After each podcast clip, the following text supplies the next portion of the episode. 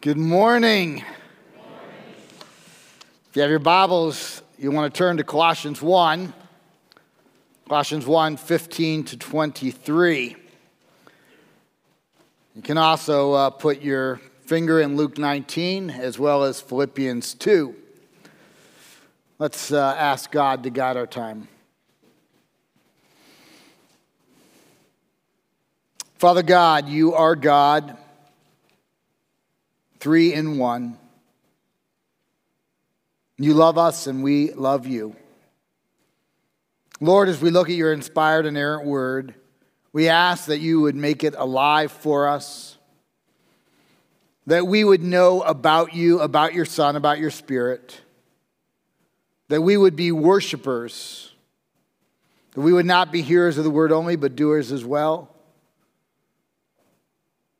Father, move us by your truths. In the name of Christ we pray. Amen. The year was 1893. It was about 130 years ago. We call it the World's Fair.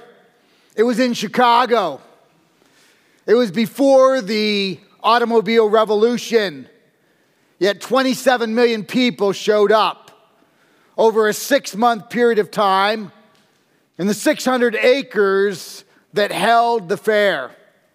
Like many World's Fairs, it introduced the world to new products.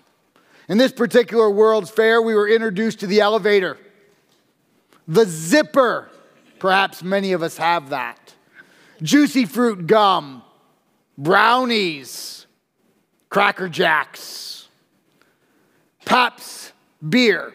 Now, it had been around for 50 years, but the world was introduced, so Wisconsin played a major part in this particular World's Fair. Then we had the giant Ferris wheel and the voice recorder. Those are some of the new products introduced in 1893. In addition to that, the suffrage movement had a huge bounce because of the 1893 World Fair. The suffrage movement would be the 19th Amendment, long overdue, when women were given the right to vote. You may know the name Bertha Palmer. She actually created an entire building that was managed and run, to our knowledge, by the first all woman board, certainly on American soil, perhaps internationally as well. And that gave a boon, a boost to get us to the 19th Amendment where women were given the right to vote. There was another house, another booth. It was by the World Parliament of Religions. And a subgroup of this actually decided, kind of naively, that they would create a syncretistic world religion, a one world religion. They were New Age about 100 years before New Age, not understanding at all that many faith systems are mutually exclusive of one another. It actually is impossible to syncretize the faith of many, certainly of Christianity. And yet they made the attempt. In response to that, Pastor Dwight Moody, D.L. Moody, decided that what we really needed was an evangelistic thrust in Chicago. And so he went to the circus and he said, How about renting me out the big tent every Sunday morning? You can have the circus in the evening. At the time, the World's Fair was six days and the Sabbath was left alone. Those were bygone days, aren't they? And so what occurred is he would have about 15,000 people every Sunday come and hear the gospel. And the gospel became so powerful in 1893 in Chicago among these people from all over the world that the circus couldn't find any kind of traction and closed down on Sunday nights. In addition to that, D.L. Moody encouraged other evangelical pastors to go out into the parks of Chicago to preach the good news of Christ. Now, we don't have good, accurate records. We don't know how many people came to Christ, but it was in the thousands. And a question that individuals might ask is this Did D.L. Moody frontal attack the World Parliament of Religions? He actually did not. He alluded to some false teaching, but what he actually did was preach Christ. He wanted people to know about Christ. And one of his primary texts is the one we will look at today, Colossians 1 15 to 20, that is all about Christ. It's not only knowing Christ, it's living for Christ, it's worshiping Christ, it's getting your praise on. It means that you and I will be spending time in prayer talking to God in the name of Christ. It means that we will sing our praises to Christ because he is worthy. It means that we will read scriptures about Christ. It means that we will exalt him as a church. It means that we will use our time, our talents, and treasures to advance the kingdom of Christ here on earth.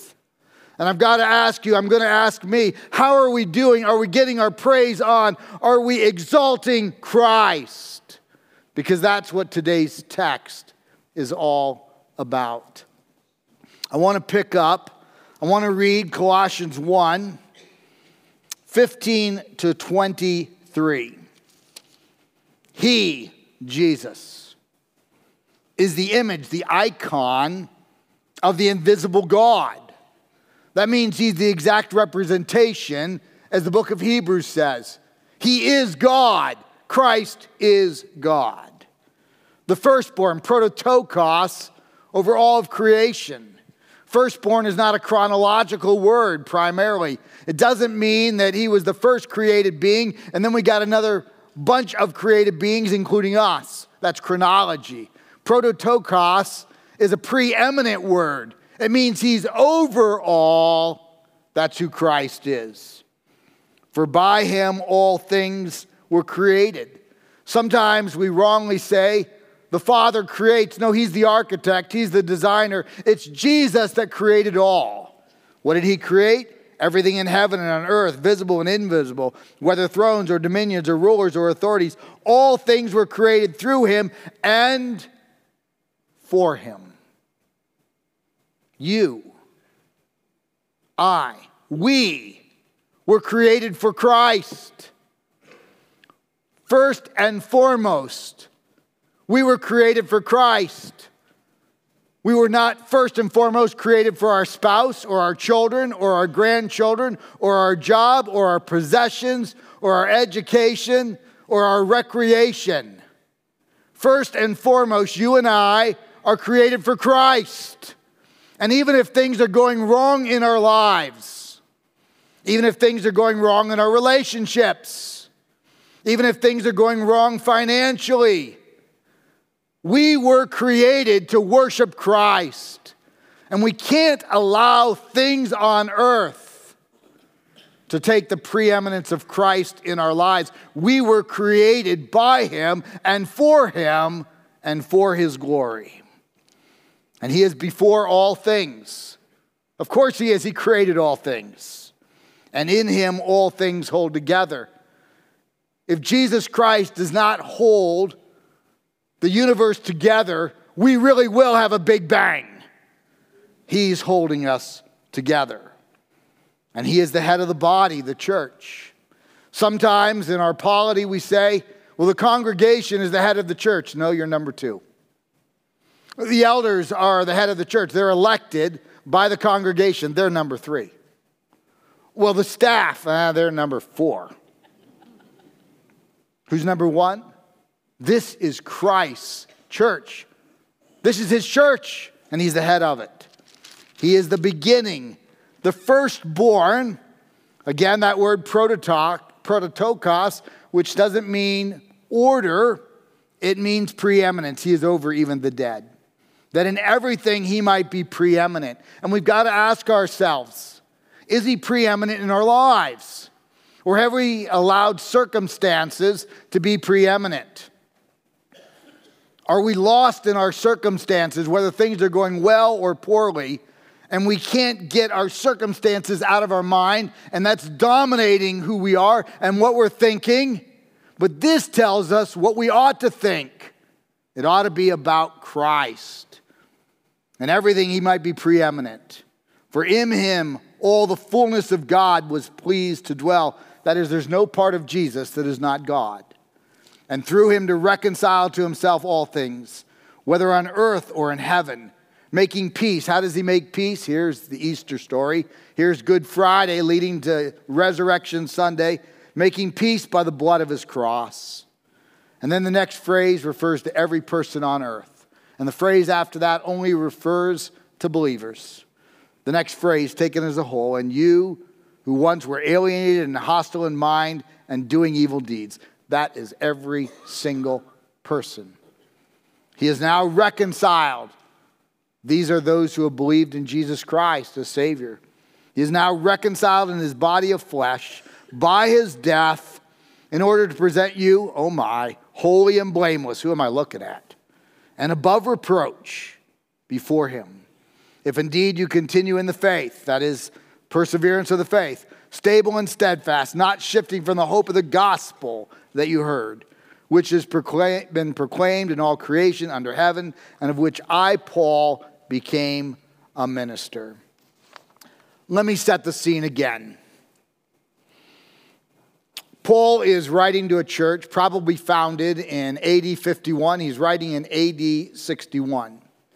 You remember when Paul is in Ephesus from AD 51 to 53, Acts 19:10 says that the gospel permeated throughout all of Asia. Paul had this principle. He would go to major cities and then individuals in those major cities would go out into the countryside to the minor cities so that all of Asia heard the name of Christ. And so we have Paul in Ephesus for two years, and he has a friend. His friend, his name is Epaphras, who will travel 130 miles from Ephesus to Colossae to found the church of Colossae. We have no evidence that Paul has ever been there, but his buddy, his cellmate, they were imprisoned together for the sake of the gospel. He founded the church. And so Paul has this desire to nurture this church. He's been praying for this church. And the power of God's Spirit, he writes an epistle to this church, which we read now, one of four prison epistles. Paul is writing while himself a prisoner, either in Ephesus or Rome. He writes Ephesians, Philippians, Colossians, and Philemon, four prison epistles. This is one of them to the church. And you remember back in chapter 1, verses 4 and 5, it's a rather healthy church. But we also know, as we read on, that this is a church that has been infiltrated by false teachers. I've identified two groups that have infiltrated the church. The Gentiles are being impacted by proto Gnostics, and the Jews are being impacted by Judaizers. Those proto Gnostics, Gnosticism won't really reach its zenith until 100 AD to 300 AD in the Roman Empire but we use the word proto because it has its initial clause in certain parts. Colossae is one of them. And they teach the incarnation as false. There's two parts of the incarnation the hypostatic union of Christ. He is fully God and fully man. Because he is God, he is worthy and perfect to pay the penalty of our sin because he is man, he can actually take our place on the cross. They deny both parts, right? They believe that Jesus is a created being, an emanation, the first angel, so they deny that he is God. And because they believe that flesh is evil, they, they deny the fact that he took on human flesh. They deny the incarnation of Christ. And you remember that under Gnosticism, they say you got to work harder, Pull yourselves up by your spiritual bootstraps. Work your plan and plan your spiritual work. And then maybe at the end of your life, if you're good enough, if you have all the knowledge of this mystery religion, maybe you will become deity yourself and you will be saved. That's one group. And then you have the Judaizers, so nicknamed in the 20th century.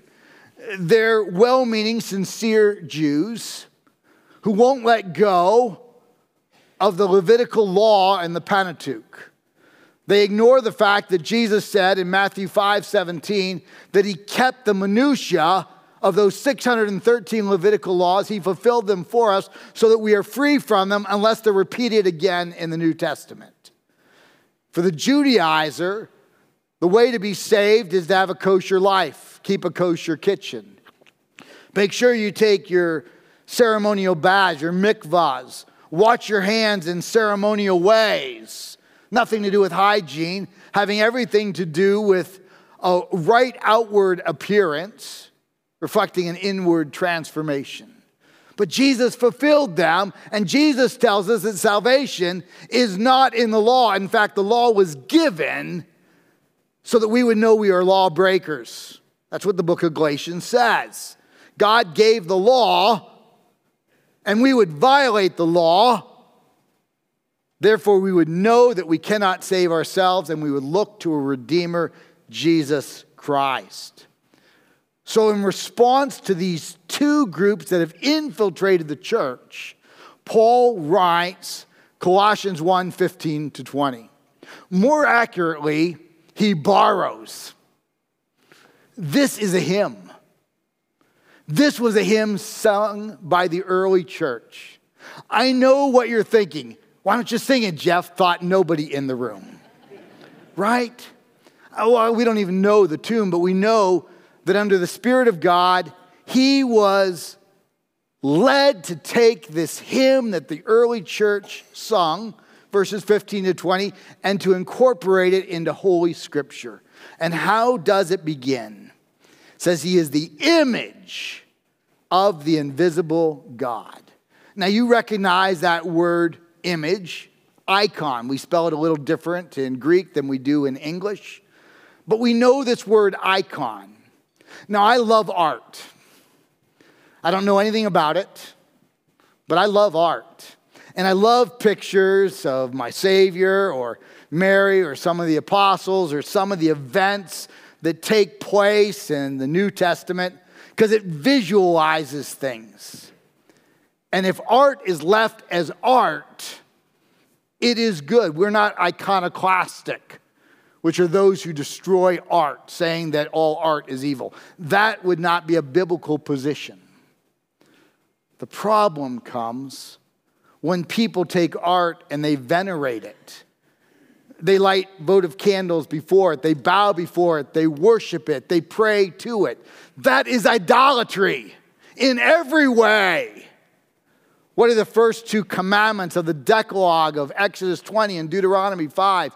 They say, You shall have no other God beside me. You shall not worship a graven image. We are commanded not to do this. And yet some venerate, worship, pray to, and bow down before art. That's wrong. But art itself, it can lead our hearts joyfully to praise God. But the way that some venerate icons helps us to actually understand the word. Because Jesus is the icon, He is the image he is the image bearer, He is the exact representation. He is God. And this is high language. This language is not familiar to us, but in the first century, this language is unmistakable. This is a claim that Jesus is the uncaused cause, that He always was, always will be.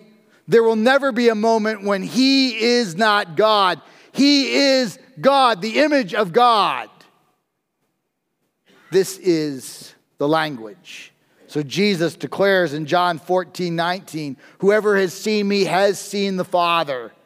John 10, 30, I and the Father are one. No wonder he is worthy of praise. He is God. Get your praise on. How are you going to praise God this week? Our Trinitarian God, Father, Son, and Holy Spirit Will you, will I, will we spend time in worship? Will we spend time in song? Will we spend time in prayer? Will we spend time in scripture? Will we just talk about him or will we worship Jesus? I suspect many of you will worship Jesus. Get your praise on. Paul goes on, verse 15. He says he's the firstborn over all creation. Now, if you have ever had a Jehovah Witness in your house? Or maybe you came out of Jehovah Witness, or maybe you're still in it and you're wondering about this Jesus. You know that Jehovah Witnesses, as do Gnostics, believe that Jesus is a created being. And this is the verse that is pointed to probably above all else. He is the firstborn over all of creation. In other words, the Father created Jesus first and then he created a bunch of others. He's first in line but that's to misunderstand prototokos. Rarely is this word ever used chronologically, it's instead used preeminently. He is above all. There is no comparison of the creation that was created by Jesus Christ. That's what it means to be the firstborn of the creation. It means he is preeminent over all of creation. There's nothing like him. And yet we sometimes try and substitute, right? We think our recreation is the most important. This says no, Jesus is. We think our possessions are the most important. This says no, Jesus is preeminent. We think our houses or our cars or our jobs or our bank accounts or our marriages or our children or our grandchildren or our great grandchildren, they're more important than Jesus. And this says, no, he is preeminent over all of creation. In order to get our praise on, we have to understand who this Jesus is. He ought to be first in our lives, most important in our lives, preeminent in our lives. That's what prototokos means. You say, Are you sure? Well, look at verse 18. Same word is used. Not only is he preeminent over creation, what does verse 18 say? He is the firstborn among the dead. Now, if this word is to be understood chronologically, is that true? Is Jesus the first person to die and to rise again and come back to earth? Is he the first? Not by my reading. I got at least six in front of him, right? You got uh, 1 Kings 17, the son of the widow Zarephath. Then you have 2 Kings 4, the son of the widow Zarephath, or uh, uh, Shunammite. Then you have that incredible account in 2 Kings 13 where this man of God, Elisha, dies and his body hits the ground. And when his body hits the ground, the guy next door in the tomb, he pops up and lives again.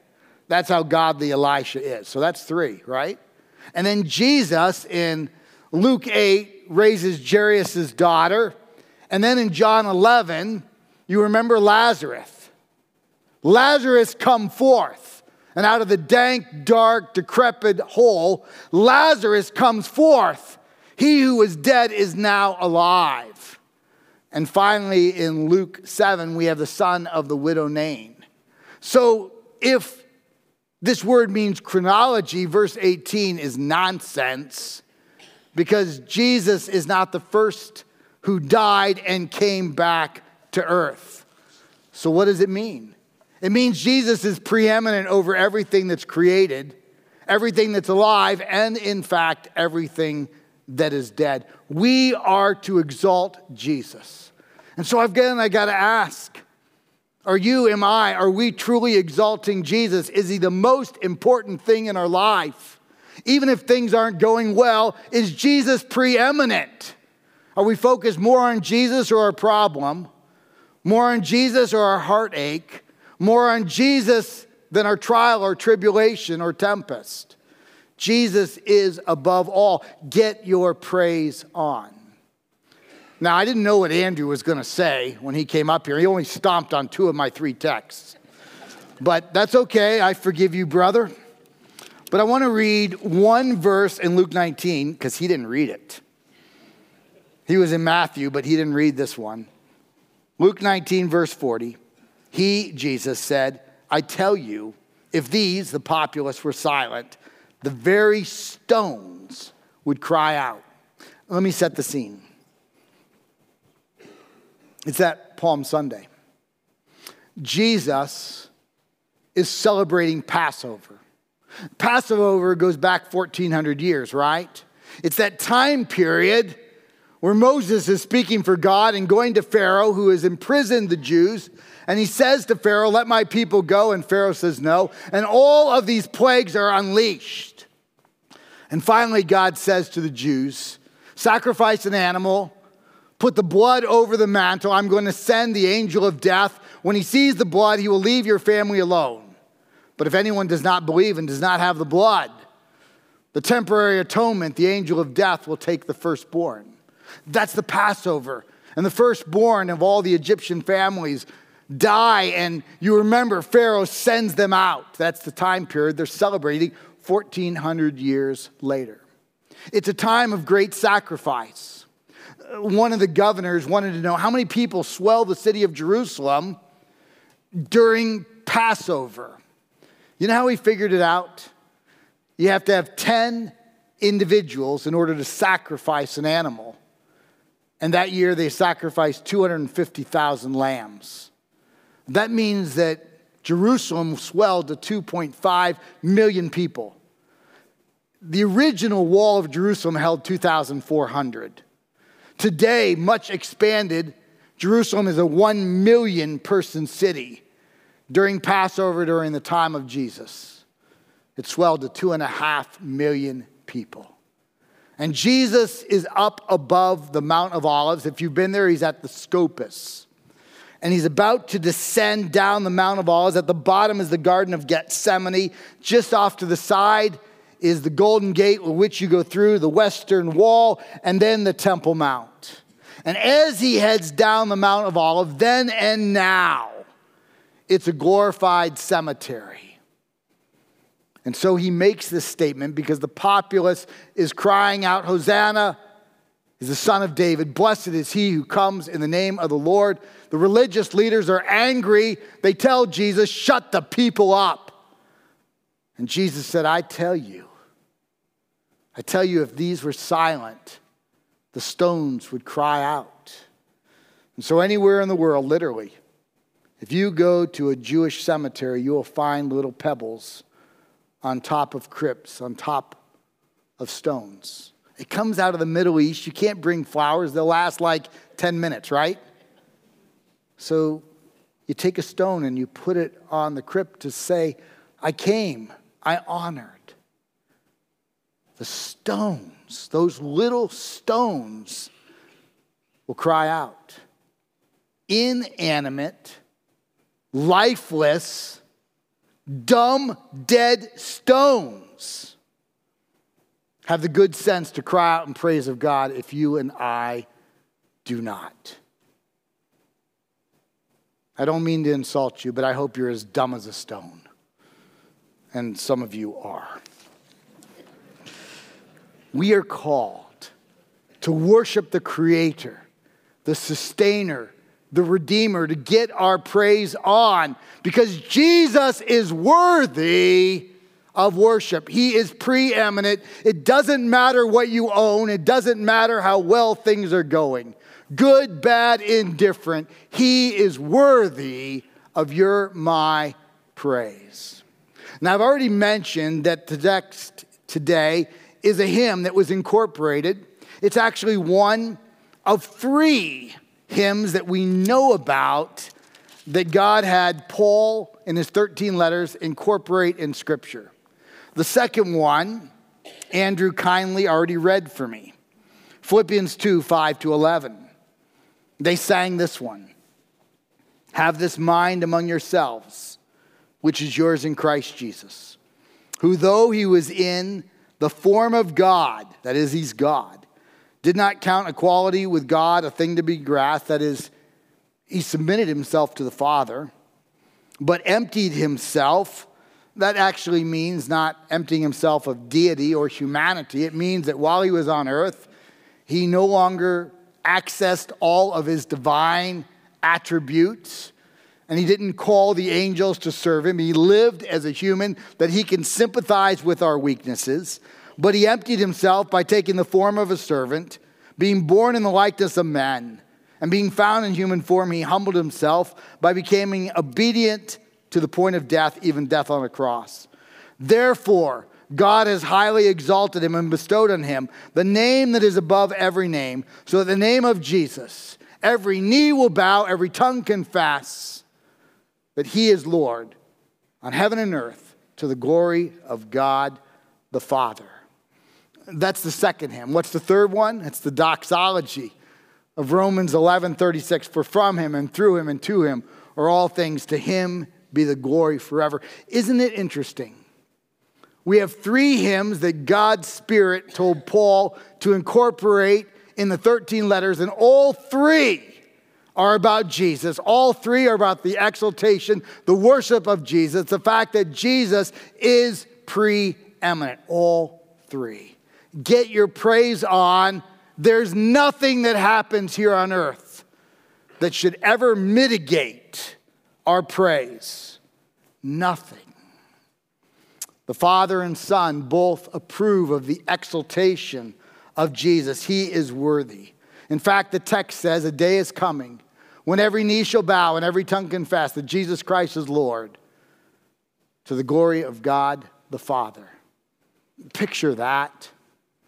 Idolaters, atheists, agnostics, politicians who push immoral and unethical laws on us. Christ followers. All of us are going to bow before Jesus Christ and exalt him. You might as well get good at it now because we're going to have to be getting good at it for all of eternity.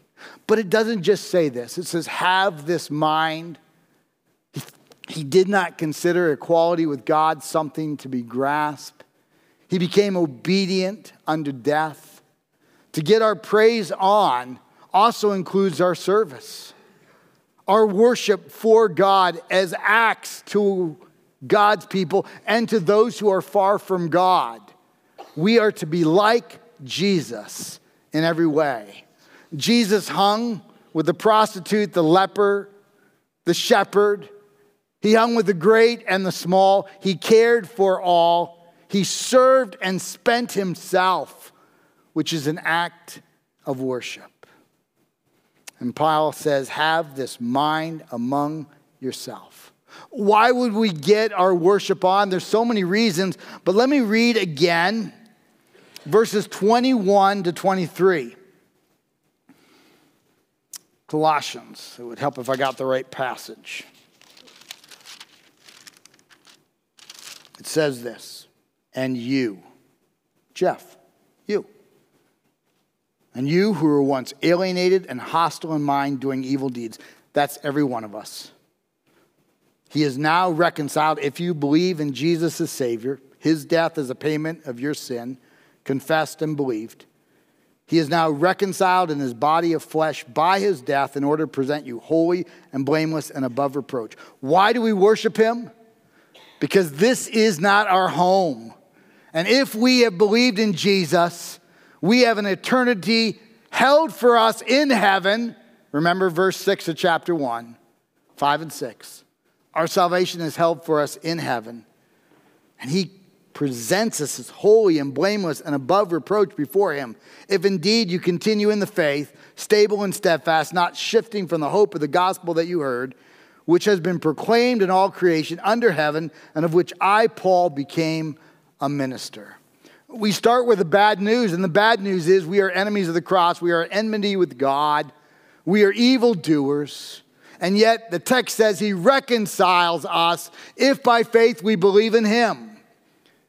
If we know that we are sinners, and we know that we cannot pay the penalty of our own sin, and we accept Jesus paying the penalty of sin, which is death, the wages of sin is death, and we believe in him, then he appeases the righteous wrath of God, propitiation. He takes our place, expiation. He pays our sin, he atones for us, and we are reconciled to God. And what is the result? Verse 22. It says, You are holy and blameless. And you say, uh, Do you know who I'm sitting next to? I know, it's hard to imagine. But these are actually not descriptive words, they're positional words. Descriptive words, we are unholy and filled with blame. But if we know Christ positionally, the righteousness of Christ has covered us.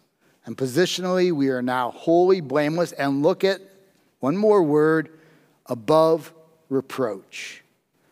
Positionally. Do you know what this means? Satan's got dirt on every one of us. He's got a lot of dirt. We've been immoral. We've been unethical. We've used our, our words in ways that have been hurtful and damaging and cruel. We've been greedy. He's got a lot of dirt on us. And when he comes to declare why we should not go to heaven, Jesus will cite Romans 8 1. There is now no condemnation for those who are in Christ Jesus. We are positionally holy, blameless, above reproach. And then he'll cite Romans 8:33. Beautiful. Who shall bring any charge against God's elect? It is God who justifies. Why do we get our praise on? Why do we celebrate Resurrection Week, Holy Week, regardless of the circumstances in our lives? Because if we know Jesus, we have gone from death to life. Positionally, we are blameless and holy and above reproach. And when the enemy of our soul condemns us before God, he will declare there is no condemnation for those who are in Christ Jesus. And who can bring a charge against God's elect? It is God who justifies, and He justifies through Jesus Christ. I say it again get your praise on. How are you? How am I? How are we going to praise God this week as we come to Good Friday, which was anything but good? And then Resurrection Sunday, in which our sins were paid, the tomb was empty, and Jesus gloriously, victoriously, forever rose again, offering eternal life if we would believe and receive Him as Savior and Lord. Get your praise on. Let's pray.